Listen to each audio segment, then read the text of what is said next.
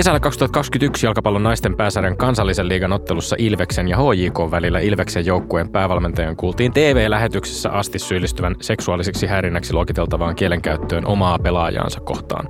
Asiasta uutisoitaessa seura totesi alkuun julkisesti, että valmentaja käytti erittäin asiatonta ja seuran arvojen vastaista kieltä, mutta kiisti kielenkäytön kohdistuneen yksittäiseen pelaajaan. Kansallinen liiga vei tapauksen palloliiton kurinpitoon. Kurinpitovaliokunta antoi valmentajalle kolmen ottelun rangaistuksen ja lopulta seura myös siirsi hänet muihin tehtäviin. Sosiaalisessa mediassa naisten jalkapallomaajoukkueen Helmareiden kapteeni Tiina-Riikka Korpela lausui maajoukkueen pelaajien puolesta näin. Olemme koko joukkue tästä käytöksestä hyvin järkyttyneitä ja nimenomaan H-sanan käytöstä alaikäistä pelaajaa kohtaan. Tätä seuran suhtautumista on vaikea ymmärtää, asiaa vähätellään ja käytännössä asia jopa lakaistaan maton alle. Valmentajan pelaajaan kohdistama halventava kielenkäyttö on sellainen asia, että pelkkä anteeksi pyyntö ei ole riittävä asian käsittely. H-sanaa ei voi käyttää niin sanotusti vain kirosanana, varsinkaan kun se osoitetaan naiselle tai jopa alaikäiselle tytölle. Tämä on vain yksi tapaus viimeisen parin vuoden ajalta, jossa häirinnästä, tässä tapauksessa seksuaalisesta häirinnästä urheilussa on uutisoitu isoin otsikoin. Ja kuten niin moneen muuhunkin häirinnän tapaukseen, siihen tuntuu sisältyvän sama kaava. Kun häirintä tulee julki, ensireaktiona urheilun vastuutahot osittain kiistävät ja vähättelevät tapahtunutta tai vetoavat puhtaasti urheilun sisäisiin kurinpitomekanismeihin. Urheilu on rikki, jos sen parissa ei puututa häirintään ja väkivaltaan kaikissa tilanteissa. Tämä on podcast-sarjamme viimeisen jakson aihe. Muutos kohti turvallisempaa urheilumaailmaa, jossa kaikkien oikeudet on turvattu, edellyttää, että urheilujärjestöt puuttuvat kaikenlaiseen häirintään ja edistävät itsemääräämisoikeutta kunnioittavaa toimintakulttuuria, että valmentajat ja ohjaajat puuttuvat esimerkiksi loukkaavan kielenkäyttöön ja välttävät itse stereotypioiden tekemistä, ja että työnantajina järjestöt tunnistavat lain velvoitteet häirintään puuttumiseksi. Mitä tämä kaikki tarkoittaa urheilun ja liikunnan arjessa? Kenellä on vastuu muutoksen tekemisestä? Ja millaisena urheilun ja yhteiskunnan suhde kurinpitoasioissa näyttäytyy, kun urheilijan, valmentajan tai kenen tahansa muun oikeuksia urheiluparissa loukataan? Minä olen Tommi Lindgren ja tämä on Älä urheilua podcast.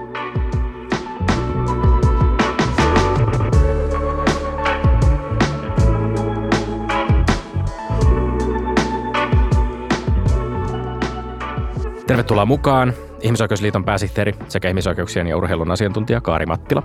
Kiitos. Tervetuloa entinen huippufutaaja, nykyinen jalkapallon valmentaja Espoon palloseurasta sekä Ihmisoikeusliiton vaikuttajaryhmä Team Human Rightsin jäsen Linda Ruutu. Kiitos paljon. Sekä tervetuloa myöskin yhdenvertaisuusvaltuutetun toimiston ylitarkastaja Matti Jutila. Kiitos. No niin, mennään asiaan. Mahtavaa, että olette kaikki paikalla. Tästä tulee taatusti mielenkiintoinen keskustelu. Ja voitaisiin aloittaa äh, jälleen hieman määritelmistä. Häirintä on eri laeissa kielletty syrjinnän muoto. Mutta voitko Matti alkuun hieman tarkemmin avata, mitä häirinnällä tarkoitetaan, millaisia muotoja se voi saada? Yhdenvertaisuuslain kieltämää häirintää on tällainen nöyryyttävä, loukkaava, ihmisarvoa alentava käyttäytyminen, jolla luodaan jollain tapaa uhkaavaa, vihamielistä, ihmisarvoa loukkaavaa ilmapiiriä. Ja ollakseen yhdenvertaisuuslain kieltämää häirintää, niin sen loukkaavan käyttäytymisen täytyy liittyä johonkin kiellettyyn syrjintäperusteeseen, kuten ikään, alkuperään, uskontoon, seksuaaliseen suuntautumiseen. Eli malliesimerkkejä olisi tällaiset rasistinen, homofobinen, ableistinen, eli vammaisvihamielinen häirintä, loukkaava käyttäytyminen, joka liittyy näihin syrjintäperusteisiin. Mutta tämän lisäksi sitten tasa-arvolaissa on sukupuoleen perustuvaa häirintää, joka on hyvin samanlaista. Siinä vaan syrjintäperusteena on sukupuoli, sukupuolen ilmaisu, sukupuoli-identiteetti. Tasa-arvolaissa kielletään myös seksuaalinen häirintä, joka on siis sellaista enemmän seksuaalista itsemääräämisoikeutta loukkaavaa käyttäytymistä. Ja sitten työlainsäädännössä on myös sitten omia määritelmiä häirinnästä, ennen kaikkea tällaista niin uhkaavasta, loukkaavasta käyttäytymistä työelämässä. Voitko vielä vähän tiiviisti avata sitä, että, että millaisissa häirinnätapauksissa nimenomaan yhdenvertaisuusvaltuutettu esimerkiksi urheilun parissa nyt vaikkapa toimii, kun taas sitten milloin asia kuuluu tasa-arvovaltuutetulle, koska julkisessa keskustelussahan nämä usein menevät ehkä vähän sekaisin. Eroa yhdenvertaisuusvaltuutetun ja tasa-arvovaltuutetun välillä ei välttämättä ihan hahmoteta. Pääsääntö on se, että jos syrjintä tai häirintä liittyy sukupuoleen, sukupuolen ilmaisuun, sukupuoli-identiteettiin, niin ne kuuluu tasa-arvovaltuutulle. Jos se liittyy mihinkään tahansa muuhun syrjintäperusteeseen, eli juurikin alkuperäikä, kansalaisuus, tämän tyyliset asiat, niin silloin se kuuluu meille. Seksuaalinen suuntautuminen on myös yhdenvertaisuuslain kieltämä syrjintäperuste, että kun useasti puhutaan niin sukupuoli- ja seksuaalivähemmistöistä, niin niistä tavallaan se sukupuoli kuuluu tasa-arvovaltuutetulle ja seksuaalivähemmistöt sitten yhdenvertaisuusvaltuutetun puolelle. Mutta yhteydenotossa ei pidä olla huolissa, että meneekö se varmasti oikein, että kyllä me sitten aina ohjataan yhteydenottoja oikeaan paikkaan, jos tulee niin kuin toisen valtuutetun toimivaltaan kuuluva asia meille. Kyllä, ja tässä tuli jo heti hyvä ja oleellinen asia, johon varmaankin palataan tässä myöhemmin, eli yhteydenotot mainittua. Niitä varmastikin urheilun parista myöskin molemmille viranomaisvalvojille toivotaan enemmän. Kaari, häirintää seksuaalista ja sukupuoleen perustuvaa häirintää sekä myös ihan fyysistä väkivaltaa eri muodoissa ilmenee urheilussa. Tämä tiedetään ja, ja tässä ohjelmassa yritetään nyt avata sitä, että millä eri tavoin näitä ongelmia voisi ehkäistä, kenen vastuulla niihin puuttuminen on. Suomen urheilun eettisen keskuksen vuonna 2020 tekemä tutkimus seksuaalisesta ja sukupuoleen perustuvasta häirinnästä urheilussa on edelleen yksi tämmöisiä harvoja niin kuin tällä alueella, ihmisoikeuksien osa-alueella tehtyjä selvityksiä. Mitä sen tuloksista tiedetään, millaisia kysymyksiä se tutkimus toisaalta myöskin herättää? Joo, se Suekin tutkimus seksuaalista ja sukupuolen perustuvasta häirinnästä muutama vuosi sitten, niin se oli sillä tavalla tärkeä selvitys. On sanottava, että sen vastausprosentit oli melko alhaisia ja, ja myöskin se käsitteli ainoastaan kilpaurheilua, eli tällaista jo niin kuin aika korkean tason urheilua ja, ja pientä ikä, ikäsegmenttiä. Mutta mä sanoisin, että tulokset on suuntaa antavia niin kuin laajemminkin urheiluun ja mahdollisesti niin kuin liikuntaharrastuksiin. Et tota, siinä kiinnitti huomiota se tietysti se korkea määrä. No se on jossain määrin rinnasteinen muuhunkin yhteiskuntaan, eli eli kaikkiin sukupuoliin, mutta sen tutkimuksen mukaan erityisesti naisiin. Naisiksi itsensä kokeviin kohdistuu huomattavan paljon seksuaalista häirintää tai sukupuoleen perustuvaa häirintää, samoin kuin seksuaali- ja sukupuolivähemmistöihin. Ja sitten siinä mun mielestä tärkeä havainto oli myöskin, että mitä kovemmalla niin kuin kilpatasolla ihminen urheilee, niin sitä alttiimpi hän on tällaiselle tota, ää, häirinnälle tai, tai myöskin seksuaaliselle ahdistelulle. Ja tota, se on tietysti sillä tavalla aika huolettavaa, koska siellä ollaan niin paljon siellä niin kuin valtasuhteiden piirissä, koska on, on kovasta kilpailusta kysymys, jossa niin kuin sekunnit ja metrit ynnä muut ratkaisee, niin ne urheilijat on aika alisteisessa asemassa niin kuin pahimmassa tapauksessa. Ja sitten toki aika, aika huolestuttavaa oli se niin kuin nuorten, lasten, nimenomaan alaikäisten, siltä osin kuin tässä, tässä tutkimuksessa oli muistaakseni 16-18-vuotiaita, niin kokema tosi korkea, korkea prosentti niistä, jotka kokee seksuaalista häirintää sekä tytöt että pojat – ja sitten vielä mä nostan yhden, eli kuten muuallakin yhteiskunnassa vähemmistöihin kuuluvat urheilijat, ei vaan seksuaali- ja sukupuolivähemmistöt, mutta vaikka ruskeat ja mustat urheilijat ja naiset, niin tavallaan tämmöiset vähemmistöstatuksen risteymä sukupuolen kanssa niin altistaa tämän tutkimuksen mukaan seksuaalisella sukupuolisella häirinnällä aivan erityisesti. Mutta lisää tutkimusta kyllä tarvittaisiin vähän niin kuin laajemmilla otan, otannalla ja paremmalla vastausprosentilla ja vielä muita ikäsegmenttejä. Tällaisia havaintoja ehkä siitä. Millaisia ajatuksia Linda sulla heräsi tämän Suekin tutkimuksen tuloksista ja ehkä tästä Kaarin yhteenvedosta myöskin siitä, että mitä asioita siihen sisältyy, mutta sä oot varmasti myöskin perillä siitä tutkimuksesta ja oot siihen tutustunut.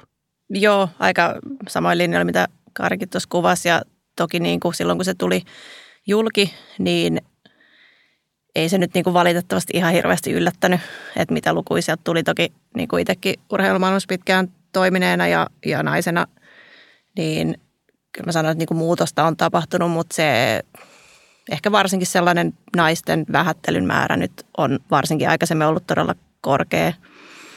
Mm, ja edelleen sitä tapahtuu jonkun verran. Onneksi se on mennyt parempaan suuntaan ja toki niin kuin muita, muitakin häirinnän muotoja sitten niin kuin ilmenee.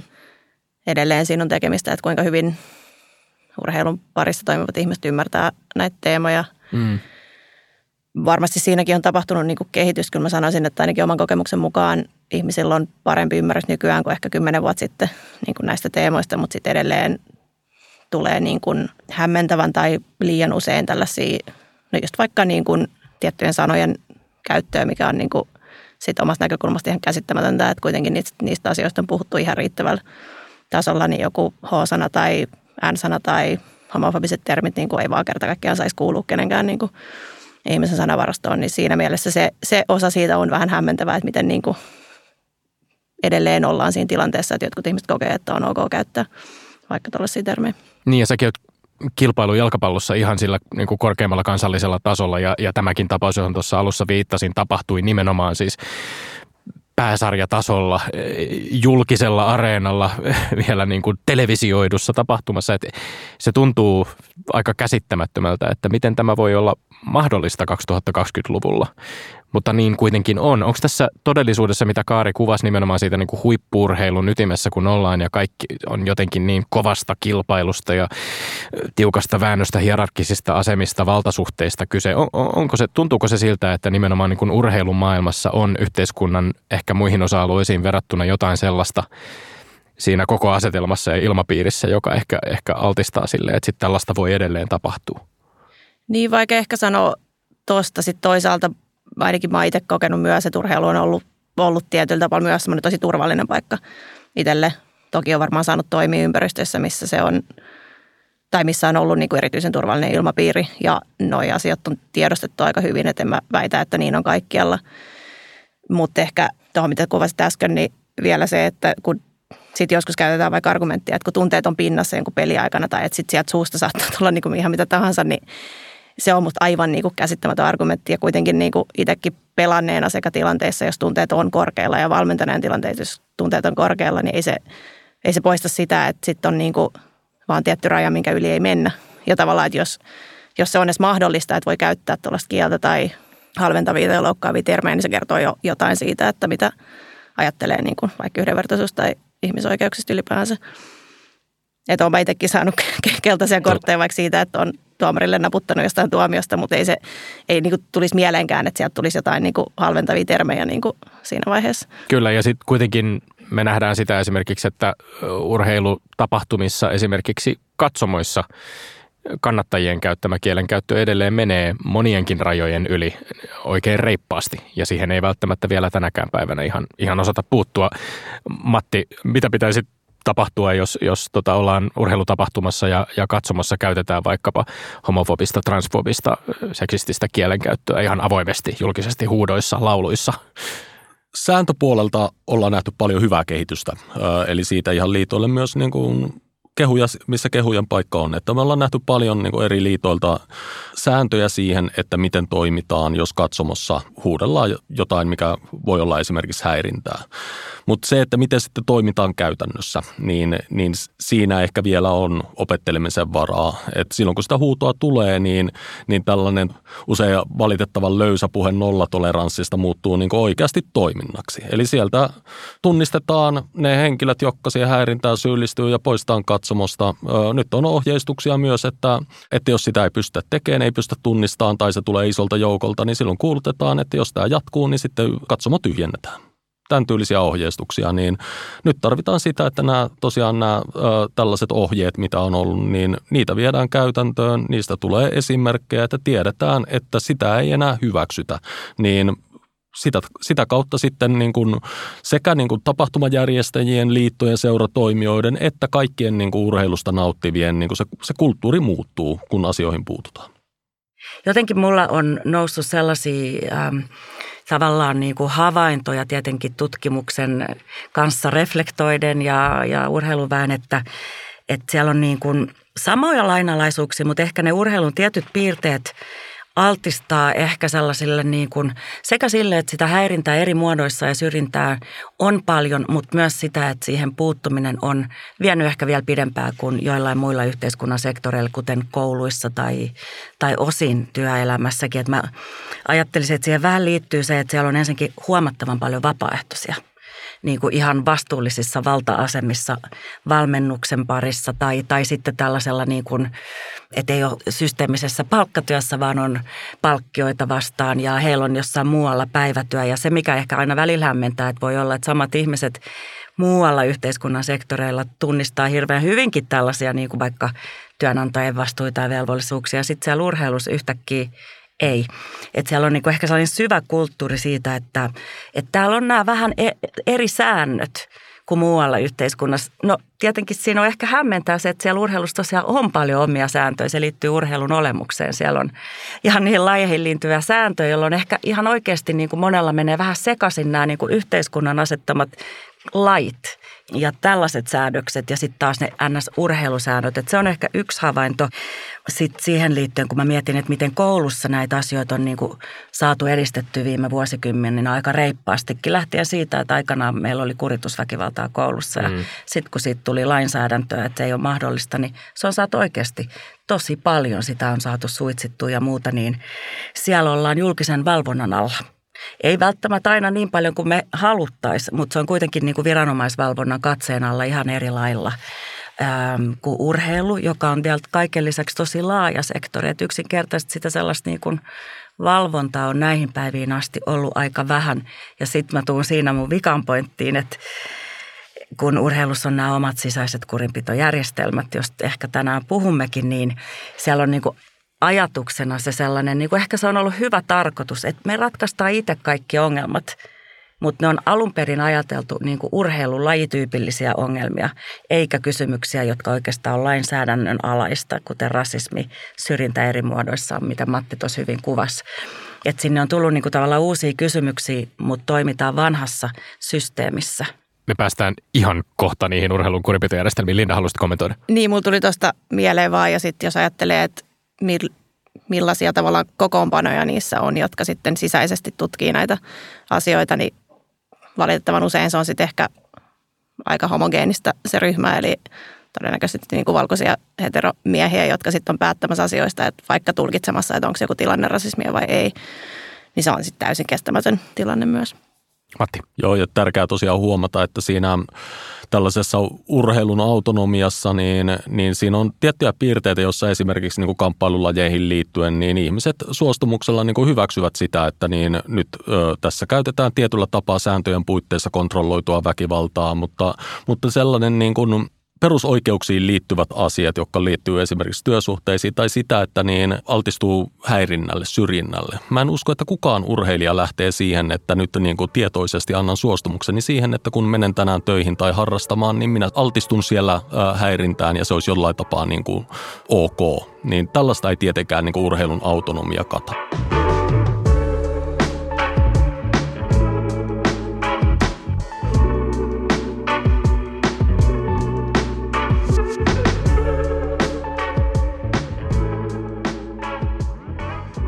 Linda, sun perspektiivi, kokemus suomalaisen jalkapallon parissa on tosi laaja. Sä oot Espoon pallosarjan kasvatti, aloitit futisuran siellä seitsemänvuotiaana. Pelasit pääsarjatasolla Suomessa yli 200 ottelua, voitit muun muassa kolme Suomen mestaruutta. Sä pelannut urasaikana myös Yhdysvalloissa, Norjassa. Ja sitten peliuran jälkeen siirryit 2021 jälleen kasvattajaseuraan Epsiin tällä kertaa valmentajana. Ja, ja futisuran ohellakin oot tehnyt paljon. Oot ollut muun muassa punainen kortti rasismille hankkeen projektipäällikkönä, kuullut myös Ihmisoikeusliiton Team Human Rights-porukkaan, niin kuin tuossa alussa todettiin. Kaari nosti esiin tämän, tämän osaamisen, koulutuksen, että et yksi keskeisiä ongelmia on just esimerkiksi häirinnän tunnistaminen, sitä kautta siihen puuttuminen. Miten sä sun oman kokemuksen perusteella sanoisit, että onko, onko urheilun vastuutahoilla, jos nyt lähdetään ihan sieltä liitoista lähtien seuroihin, seurojen toimihenkilöihin, valmentajiin, näihin jojoihin, joukkueenjohtajiin, onko riittävästi osaamista ja, ja välineitä tunnistaa näitä ongelmia ja sitten myöskin puuttua sitä kautta niihin? Sanoisin, että se vaihtelee tosi paljon. Siis on, nykyään on enemmän ihmisiä, joilla on riittävä ymmärrys näistä teemoista, mutta sitten edelleen on ihmisiä, joilla ei ole niin kuin suht vastuullisissakin tehtävissä. Mutta tota, varmasti jos vertaa vaikka kymmenen vuoden taakse, niin on tapahtunut niin kuin isoja kehitysaskeleita, mutta se on ehkä, ehkä vähän liian niin kuin, miten sitä kuvaisi, sattumanvarasta, että sattuuko jollain paikalla olemaan sellainen ihminen, joka niin kuin ymmärtää ja välittää niistä teemoista kuin että se tulisi niin kuin rakenteellisella tasolla vähän niin kuin pakotettuna, että jos on tällaisessa, tällaisessa tehtävässä, niin nämä asiat on vaikka hallittava.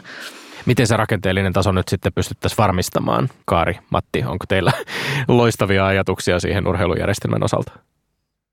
No valmennustoimintakin tavallaan ammattimaistuu enemmän ja enemmän, että ihan yhä nuoremmilla lapsilla harrastuksissa niin on jollain tapaa koulutetut valmentajat, vaikka eivät olisi niin kuin päätoimisesti palkkatöissä, niin, niin seuroissa kuitenkin niihin niin kuin valmentajia koulutetaan monenlaistakin asioista, niin kyllä se sieltä koulutusten kautta lähtee niin kuin liikenteeseen. Ja sitä näkee niin kuin myös oikeastaan sillä, että kun tässä on ollut tätä vertausta koulumaailmaan, niin valmentajista moni on esimerkiksi koulumaailmassa töissä. Et itse just ihan muutama viikko sitten todistin oman lapseni harrastuksessa niin, että siellä yksi lapsista käyttäytyy asiattomasti toista lasta kohtaan. Valmentaja on opettaja ja antoi siitä kyllä niin kuin sellaisen välittömän palautteen kasvatuksellisesti, niin kuin, että siihen puututtiin heti. Ja sen niin kuin jotenkin siitä näki, että tämä on niin kuin sellainen koulumaailman käytäntö, joka nyt näkyy siellä harrastuksessa. Että se on sieltä koulutusten kautta, että se ei ole pelkästään kasvatusta, fysiikkaa, taktiikkaa, tekniikkaa, mitä koulutetaan, vaan koulutetaan myös näihin asioihin, että miten puututaan esimerkiksi häiriöihin häirintää. Kaari valmentajakoulutus on ihmisoikeusliitollakin tarkan katseen alla. Voitko sitä avata pikkasen? Joo, me tosiaan niin ollaan muutaman vuoden ajan nyt Ihmisoikeusliitto on kouluttanut urheilun lajiliittoja ja kattojärjestöjä ja, ja nyt myös ensimmäinen seura, se sattuu olemaan Linda sun seura, eikö sä et ollut siellä paikalla, EPS, jalkapalloseura, Espoon palloseura, mm, niin kuin pilotointiin sitä ja sitä silmällä pitää. Me ei tietenkään voida ruveta kouluttaa niin kuin pieni ihmisoikeusjärjestö tai edes keskikokoinen ihmisoikeusjärjestö, niin Suomen niin kuin yli 10 000 seuraa, eikä heillä ole kaikilla sellaista niin kuin resursseja. Osa on tosi pieniä ja täysin vapaaehtoisuuden varassa, mutta on toki paljon ammattimaisia seuroja myös, niin mutta me osallistutaan kehittämästä valmennusta. Eli sinänsä just mistä sä Matti puhut, niin meillä on työn alla järjestönä sellaista tota, muun muassa Suomen valmentajat ryn kanssa, että saataisiin sinne valmentajien, niillä on tällaiset VOK-valmennuskoulutukset, joita sitten eri lajit äh, tavallaan rukkaa vähän oman näköisekseen, mutta siellä on myös aika paljon yhteistä, niin sellainen nyt pieni pyristys ja potentiaalisesti muutaman vuoden viivellä ihan merkittäväkin, että saataisiin sinne niin kuin valmentajien oppisisältöihin paremmin yhdenvertaisuutta, sukupuolten tasa-arvoa, näitä tämän päivän teemoja, seksuaalista häirintää, rasismia, mutta sitten laajemmin tietysti myös lapsen oikeudet, että mikä on, on hämmentävää, että se, se sieltä niin kuin puuttuu ihan, ihan kokonaan tällä hetkellä. Ja tota, kyllä se varmaan viiveellä on aika tärkeä juttu. Tietysti sitten, että ketkä kouluttaa valmentajia, niin siellä on, on vähän niin kuin Linda sanoi, että vaikka on oppimista tapahtunut, niin se osaamiskuilu tavallaan on, on aika iso, että ketkä sitten pystyy näitä koulutuksia pitämään. Mutta mä sanoisin, että nyt niin kuin kymmenen vuoden päästä vielä tästä sitten, niin varmaan se niin kuin ikään kuin levittäytyy viuhkanomaisesti, että sitä vaan ruvetaan tekemään monella taholla – Mennään nyt siihen oikeuden saamiseen urheilun kurinpitojärjestelmiin. Otetaan tähän väliin pieni insertti puhelinhaastattelusta. Mä soitin oikeustieteen tohtori ja dosentti Jaana Paanetojalle, jolla on myös kokemusta yksittäisen lajiliiton kurinpitoelimen toiminnasta sekä sääntöjen laatimisesta. Kysyin Paanetojalta, millaisia mahdollisia ongelmia voi pahimmillaan seurata urheilun sisäisestä kurinpidosta sekä myöskin sitä, onko tämä urheilun kurinpidon suhde oikeusvaltioon riittävän selkeä.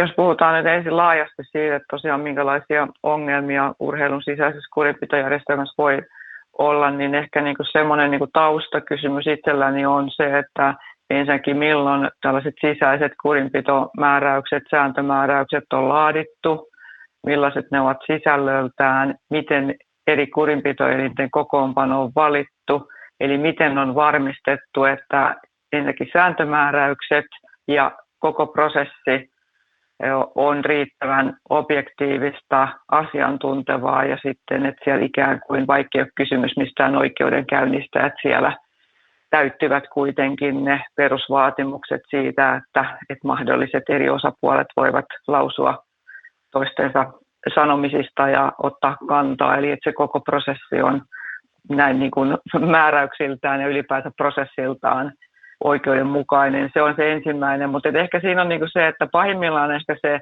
voi ajatella, että se on ehkä sellainen ilmentymä, se on ehkä vanha jäänne siitä, että urheilun maailma on jotakin muuta kuin oikeuden maailmaa, vaikka urheiluoikeudellistuminen on ollut jo tuolla 1990-luvulla hyvin vahvasti esillä on todettu, että urheilu ei voisi ummistaa silmiään niin kuin siitä muulta maailmalta. Mutta pahimmillaan tämmöinen sisäinen kurinpito voi ehkä johtaa siihen, että ikään kuin asiat on sisäisesti puhekielen mukaisesti taputeltu tietyllä tavalla, eikä sitten välttämättä enää jää niille osapuolille energiaa tai ehkä myöskään tosiasiallisia mahdollisuuksia hakea oikeutta sellaisissa asioissa, joissa voisi ihan oikeasti olla kysymys yleisen tuomioistuimen toimivaltaan kuuluvasta asiasta.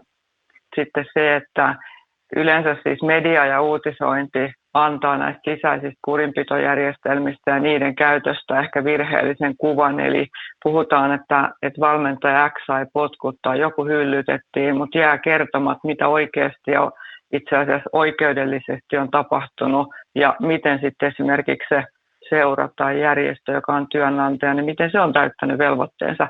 Eli tavallaan se media myös ehkä antaa sen kuvan, että tämä on jotain muuta kuin esimerkiksi normaali työelämän juridiikkaa, kun työsuhteinen valmentaja, hänen sopimuksensa päätetään. Ja jää sitten se toinen osapuoli, eli se työnantajavelvoitteet. Esimerkiksi epäasiallisen kohtelun tapauksissa niin ei ole paljon uutisoitu sit sitä, että, että mitenhän se työnantaja esimerkiksi seura sitten oli täyttänyt ne velvoitteensa ja johtiko sitten minkälaisiin toimenpiteisiin sitten siltä osin nämä mahdolliset epäkohdat, mitkä on sitten kohdistunut ehkä sisäisessä kurinpidossa sitten siihen tiettyyn yksilöön. Eli suuri huoli ehkä on se, että mikä on se asiantuntemus, kun niitä ratkaistaan ja miten normisääntötasolla se oikeussuoja ihan oikeasti toteutuu ja ymmärretäänkö myös sitten sen sisäisen kurinpidon niin kuin suhde myös meidän laajemmin ylipäänsä niin kuin oikeuksiin ja oikeuden niin, kuin niin sanottuun hakemiseen. Näin siis tota, oikeustieteen tohtori Jaana Paneto ja heitän pallon teille. Millaisia ajatuksia haluatteko kommentoida hänen, hänen kommenttejaan näistä potentiaalisista ongelmista? Ehkä Matti katson ensimmäisenä sinun suuntaasi.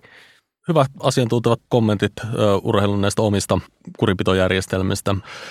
Niitä voidaan pitää monella tapaa hyvinä silloin, kun mennään, käsitellään tällaisia niin kuin nimenomaan niin kuin urheilun sisäisiä kilpailusääntöjä tai muita sellaisia asioita, jotka ei nyt sinällään ole niin kuin Suomen lainsäädännön tai kansainvälisten sopimusten ää, niin kuin säätelypiirissä. Mutta sitten, jos siellä astutaan sille alueelle, missä vaikuttaa myös Suomen lainsäädäntö, missä on kyse ihmisten oikeuksista, niin silloin kyllä täytyy pitää huoli siitä, että se urheilun omat järjestelmät ei tavallaan niin kuin heikennä sitä yksilön oikeussuojaa. Eli se, että jos ajatellaan, että esimerkiksi syrjinnästä, syrjinnän uhrilla on yhdenvertaisuuslain mukaan oikeus hyvitykseen, niin jos siellä tapahtuu syrjintää ja siitä annetaan sitten niin kuin urheilun oman sisäisen kurinpitojärjestelmien mukainen ratkaisu, niin siinä sitten voidaan katsoa, että asia on loppuun käsitelty tällä ja syrjinnän uhri ei saa sitä hyvitystä, joka niin kuin Suomen lainsäädännön mukaan hänelle kuuluisi. Niin silloin se on tietenkin ongelma, että jos se jollain tapaa kaventaa yksilön oikeuksia. Voi olla sellaista, että sillä tuodaan uusia matalan kynnyksen, matalamman tavallaan puuttumistason suojaa myös sellaisiin asioihin, joilla on, joissa on jotain yhtymäpintaa niin kuin oikeuksiin, mutta silloin kun kyse on selkeästi lainvastaisesta toiminnasta, niin se ei missään nimessä saa yksilön oikeusturvaa kaventaa. Niin, entinen tasa-arvovaltuutettu Jukka Marjanvaara totesi kesällä 22 Helsingin Sanomien haastattelussa, että, että urheilun itsesääntelymekanismit toimii silloin, kun ne itse asiassa helpottavat, täydentävät ja parantavat urheilijan oikeussuojaa olemassa olevan muun lainsäädännön lisäksi. Matti nosti esiin oikeussuojan hyvityksen saamisen. Kaari, oletko samoilla linjoilla? Joo, kaikesta mitä Matti sanoi, niin olen toki samoilla linjoilla ja myöskin hyvät kommentit tämä Jaana Paanetojalla tuossa. Ehkä vaan täydennän siltä osin, että ikään kuin mitä tämä epäsuhta voisi jotenkin mä vähän silleen sosiologisesti ymmärtää sitä tämän lainsäädännön lisäksi, että pelkään, että tämä olemassa oleva sisäisen kurinpidon tietyllä tapaa ja sen urheiluautonomian ikään kuin toistaminen. Että se on niin kuin tavallaan mennyt läpi vuosikymmenten aikana. Meillä on tällainen systeemi. Niin se muuttuu ehkä aika hitaasti se niin kuin tavallaan ymmärrys siitä, että hetkinen, että tämän päällä on kyllä Suomen lainsäädäntö. Ja mitä me ollaan kuultu koulutuksissa ja tuolla Turuilla ja Toreilla tavattu paljon urheilun ihmisiä, niin – myöskin valta-asemassa olevia ihmisiä, niin mulle on ollut pikkasen kyllä yllätys se, että ihan tosissaan tulee sellaista ajattelua että ikään kuin Suomen lainsäädäntö ja urheilun kurinpitojärjestelmät olisi yhtä arvokkaita ja rinnakkaisia, että, että ikään kuin lainsäädäntö olisi jollain lailla vaihtoehto sille kurinpidolle. Tällaista kyllä on voinut havaita. Mä oon yhteiskuntatieteilijä taustalta, että sillä tavalla observoin näitä ja tota, ja sitten se, mikä toinen huoli on, että kuinka usein on käynyt sitä, mihin Jaana viittasi, että kun ihminen sitten menee tällaiseen, tai hänen tapauksensa, tai jonkun joukkueen tapaus, tai jonkun ryhmän tapaus, niin tähän sisäisen kurinpidon prosessiin, niin ne on yleensä kauhean raskaita prosesseja, varsinkin jos sä oot niin kuin joko ikään kuin epäiltynä väärinteosta, mutta ennen kaikkea jos suhun on kohdistunut häirintää, väkivaltaa, mahdollisesti rikoksen tunnusmerkistöt täyttäviä asioita – niin se, mihin Jaana viittasi tuossa, että, sit, että sä jaksaisit sen jälkeen vielä sitten niin kuin lähteä viemään sun tapausta oikeuslaitoksen piiriin, jonne se saattaisi kuulua, niin mä pelkään pahoin, että ihmiset väsyy siinä matkan varrella. Me tiedetään, että muutenkin oikeuden saaminen ja hakeminen on aika raskasta ja varsinkin ehkä nuorille ihmisille vielä, vielä raskaampaa, kun ei ole sitä elämänkokemusta ja, ja näin. Niin siellä voi olla kyllä sellaista valuvikaa mikä mun mielestä kaipaisi tarkastelua ja mä näkisin, että se olisi Suomen valtion tehtävä selvittää, että onko täällä liikaa harmaita alueita. Ja sitten vielä mä ajattelisin, että ongelma on se, että kun osalla lajiliitoilla on näitä omia kurinpitojärjestelmiä, osalla ei. Ja osa sitten niin kuin ikään kuin käyttää referenssinään suekin säännöstöjä. Ja että siellä on niin kuin iso, isoa eroja, että miten eri lajien piirissä olevat urheilijat jotenkin – kurin pidetään, mitä kuria heihin kohdistetaan. Ja sitten, että jotkut lajiliitot tunnistaa paljon paremmin lainsäädännön merkityksiä. Varmaankin aika hyvinkin on huomaa, että hetkinen, että tämähän on poliisiasia ja kannustaa viemään niin kuin rikos, tekemään rikosilmoitusta vaikka. Mutta osa mm. taas mm. ei, että osa korostaa sitä autonomiaa. Mm. Että varmaan aika isoa vaihtelua.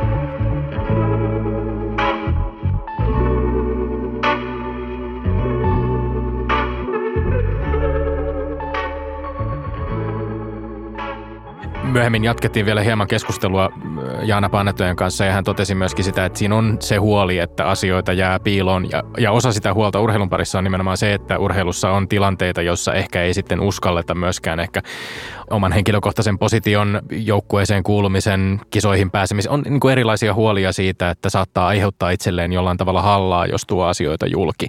Ja tämä on varmaan semmoinen Linda, minkä aika moni urheilija pystyy myöskin tunnistamaan, että ei uskalleta ehkä keikuttaa venettä, vaikka olisi tapahtunut ihan vakaviakin asioita. Joo, kyllä mä oon samaa mieltä, että kyllä se on varmasti asia, mitä jokainen urheilija on pohtinut jossain vaiheessa, joka on ottanut vaikka antaa julkisesti asioihin, niin kyllä se niin kuin pohdinta tulee, että, miten, että vaikuttaakohan tämä mun uraa jotenkin, jos tämän asian nostaa esille. Ja sitten on kuitenkin esimerkkejä myös siitä, että on vaikuttanut negatiivisella tavalla. Niin sitten mä näen myös tärkeänä, että liikaa siitä vastuusta ei saa niin kuin sälyttää sille urheilijalle tai niin kuin niille, jotka joutuu vaikka kohtaamaan jotain syrjintää tai häirintää. Että sitten se vastuu on muualla. Mm. Mm, mutta sitten toki, niin kuin, että jos urheilija esimerkiksi tuo jotain esille, niin sitten se minimi on se, että se ainakaan saa kärsiä siitä, mikä nyt ehkä valitettavasti ei vielä voi sanoa, että se olisi tilanne kaikkialla noin. Kaari totesi ehkä osa tätä ongelmaa on se, että urheilun kurinpidon sisällä ei välttämättä ihan ymmärretä sitä omaa positiota suhteessa valvoviin viranomaisiin. Ollaan nähty julkisuudessakin ihan siis yksittäisiä tapauksia, joissa, joissa esimerkiksi häirintätapauksia on viety tasa-arvovaltuutetun käsittelyyn ja sitten kuitenkin urheilun järjestöjen puolelta on todettu selvityksen tultuakin julki, että odotetaan nyt vielä Suekin selvitystä asiasta. Millaisia ajatuksia Matti tämä valvovassa viranomaisessa herättää? No joo, kyllähän se on niin kuin aika nurinkurinen ajatus, että, että siinä niin kuin ajateltaisiin, että jos laki sanoo, lakia valvovat viranomaiset, tuomioistuimet toteaa yhtä asiaa, niin että jos sitten niin kuin kilpailusäännöt ja urheilun omat kurinpitoelimet niin kuin toteaa toista niin, että se olisi nimenomaan sitten se Suomen laki ja sitä valovat viranomaiset tuomioistuimet, joiden pitäisi asiassa joustaa, jotka ovat asiassa väärässä. Niin kyllä näin niin kuin täältä viranomaispuolelta näkisin sen hyvin nurinkurisena tällaisen tilanteen. Viime jaksossa aiheena oli, oli sukupuolivähemmistöjen oikeudet urheilussa ja Trasekin puheenjohtaja Kasper Kivistö totesi siinä keskustelussa yhdenvertaisuus- ja tasa-arvosuunnitelmien toteutumisesta käytännössä näin. Peräänkuulutan esimerkiksi tasa-arvovaltuutetun ja yhdenvertaisuusvaltuutetun rahoituksen ja toimivallan laajentamista. He ovat käytännössä ensisijainen valvova elin Suomessa. Järjestöt tietenkin raportoi, minkä pystyy, mutta me ei pystytä pakottamaan samalla lailla kuin viralliset toimijat pystyy. Niillä on enemmän vipuvartta. Muissakin tämän podcastin jaksoissa on ollut puhetta siitä, että yhdenvertaisuus- ja tasa-arvovaltuutetulla voisi olla isompikin rooli nimenomaan urheilun valvonnassa. Matti Jutila vielä, oletko tästä samaa mieltä ja mitä se edellyttäisi, että voisi olla isompi rooli? No moni asia, mitä yhdenvertaisuusvaltuutettu tekee, niin se lähtee liikkeelle siitä, että me saadaan yksittäinen yhteydenotto. Eli meihin ollaan yhteydessä henkilö, joka on joko itse kokenut tai todistanut syrjintää, on meihin yhteydessä ja me sitten autetaan syrjinnän uhria siinä, että selvitetään asiaa. Niin varsinkin kun tehdään töitä aika pienillä resursseilla, eli me saadaan noin 1600 yhteydenottoa vuositasolle ja meitä on kymmenkunta henkilöä niitä, ää, niitä käsittelemässä, niin, niin meidän täytyy priorisoida hirveästi ja siinä ei jää sitten resursseja sellaiseen ää, lähteä niin kuin tavallaan ilman, ilman yhteydenottoa selvittämään, syventymään asioihin, niin, niin pääsääntöisesti ne asiat etenee sillä, että me saadaan yhteydenotto, jolloin meillä on syrjinnän uhria, me voidaan ää, syrjinnän uhria auttamalla päästä käsiksi sitten niin kuin myös rakenteellisempiin ää, kysymyksiin. Niin tässä niin kuin aivan keskeistä on se, että me saadaan tietoa sieltä kentältä, saadaan yhteydenottoa syrjinnän uhreilta tai henkilöiltä, jotka ovat todistaneet syrjintää. Ja tässä on tärkeää, että siellä kentällä on myös tieto meistä. Ja siinä seuroilla, järjestöillä, lajiliitoilla on niin kuin oma roolinsa, että osaavat myös neuvoa, että meihin voi olla yhteydessä, jos heille joku kertoo, että nyt on tapahtunut mahdollisesti jotain syrjintää, niin osaavat ohjeistaa, että he ei voi olla yhteydessä yhdenvertaisuusvaltuutettuun. Noin 1600 yhteydenottoa vuodessa suunnilleen karkeasti, tuleeko niitä kuinka paljon urheilun parissa? Sanoisin, että ö, liikutaan pikemmin kymmenessä kuin sadassa. Joo. Se on tosi pieni määrä. Ja tämä siis kattaa siis kaiken näköistä, että kattaa esimerkiksi esteellisiä liikuntatiloja, epäsuhtaa eri ö, niin kuin väestöryhmille suunnatuissa niin kuin palveluissa tai sopimuksissa tai muuta. Että häirintään liittyviä yhteydenottoja niin aivan, aivan muutamia e, esimerkiksi niin kuin tulee, tulee meille. Saisi tulla vähän enemmänkin, että tavallaan mä ajattelen, että se on niin kuin loistavaa, että nyt esimerkiksi yhdenvertaisuusvaltuutetulla on tuoreita tapauksia, esimerkiksi rasismiasiasta jääkiekon parissa, josta on nyt ollut just julkisuudessa ja, ja joitain muita, kuten myös tasa-arvovaltuutettu. Se määrä on tosiaan ää, tosi pieni verrattuna tämän urheilusektorin laajuuteen ja mä itse veikkaisin, että siihen just tosiaan vaikuttaa tämä, että on tämä autonominen ajatus, että on pyritty ratkaisemaan sisäiskurinpidossa sellaistakin, joka oikeastaan kuuluisi kuuluisi vähän muualle. Mutta mä haluaisin tuoda tähän tärkeän pointin, että nyt me puhutaan tavallaan puuttumisesta, mutta sen niin kuin vastapuol, pari oikeasta on edistäminen.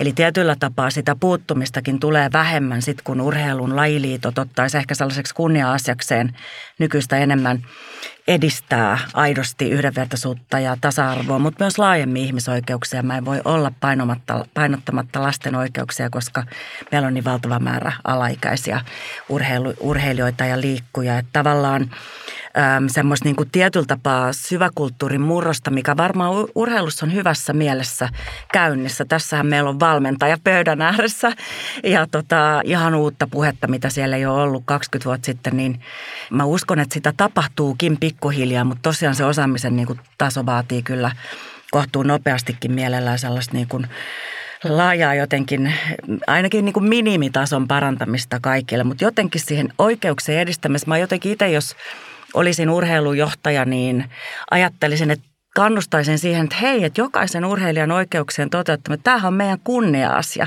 Eikä lähettäisi sellaisella vanhalla jaappaamisella, että ensiksi ajatellaan, että no ei täällä, ei täällä ole ketään syrjittyä, ei me olla mitään tehty, niin kuin mä nyt vähän varmaan stereotypia, mutta nyt mitä julkisuudestakin lukee, että ja Tommissa tuossa juonnossa sanoit, että tota, lähdetään ensisijaisesti puolustamaan establishmenttia, niin se on niin kuin vähän nurinkurinen lähtökohta, miten tässä hyvin just kollegat tai teki, teki puhuitte. Että jotenkin se ajatuksen muutos, että ylpeydellä puolustamaan jokaisen lapsen ja nuoren ja aikuisen urheilijan oikeuksia ehdottaisin. Linda Ruutu, No, uskotko tällaiseen, niin, uskotko tällaiseen, tällaiseen me-henkeen, uudenlaiseen kaikkien puolustamiseen, kaikkien oikeuksien puolustamiseen urheilussa? No sanotaan, että toivotaan, että päästään niin kuin siihen suuntaan, koska tuohon puheenvuoroon on helppo yhtyä ja jotenkin mä näen, että sit jos sitä asennemuutosta ehkä saisi vielä vähän pidemmälle ja ihmiset niin kuin ymmärtäisi sen merkityksen ja tärkeyden noista teemoista, niin kyllä se mahdollista varmasti on, että päästään tuohon, mutta ehkä siihen on vielä pieni matka. Joo, toi on todella tärkeä huomio siinä, että miten sitä matkaa vielä on. Ja edelleen on vähän sellainen urheilun piirissä näkee sellaista ajatusta, että kaikki se hyvä, mikä urheilussa on, niin se, sitä täytyy suojella sillä, että pidetään yllä kuvaa, että täällä ei ole sitten mitään ongelmia. Mutta tämä on nyt vähän sellainen ajatus, joka ei enää nykyyhteiskunnassa mene läpi, koska me tiedetään, että kaikkeen inhimilliseen toimintaan liittyy myös niin ongelmallisia piirteitä. Me ei voida kontrolloida jokaista ihmistä, joka jonkun tietyn toiminnan piirissä on. Siellä tapahtuu virheitä, siellä tapahtuu syrjintää, siellä tapahtuu muita oikeusloukkauksia. Niin tällaista niin kuin hyvää kuvaa ei enää luo se, että pyrittäisiin esittämään ulospäin, että ongelmia ei ole, vaan hyvä kuva luodaan sillä, että näytetään, että me puolustetaan aina oikeusloukkauksen uhreja. Me puututaan silloin, kun joku toimii väärin. Kiitos lämpimästi keskustelusta Kari Mattila, Linda Ruutu ja Matti Jotila.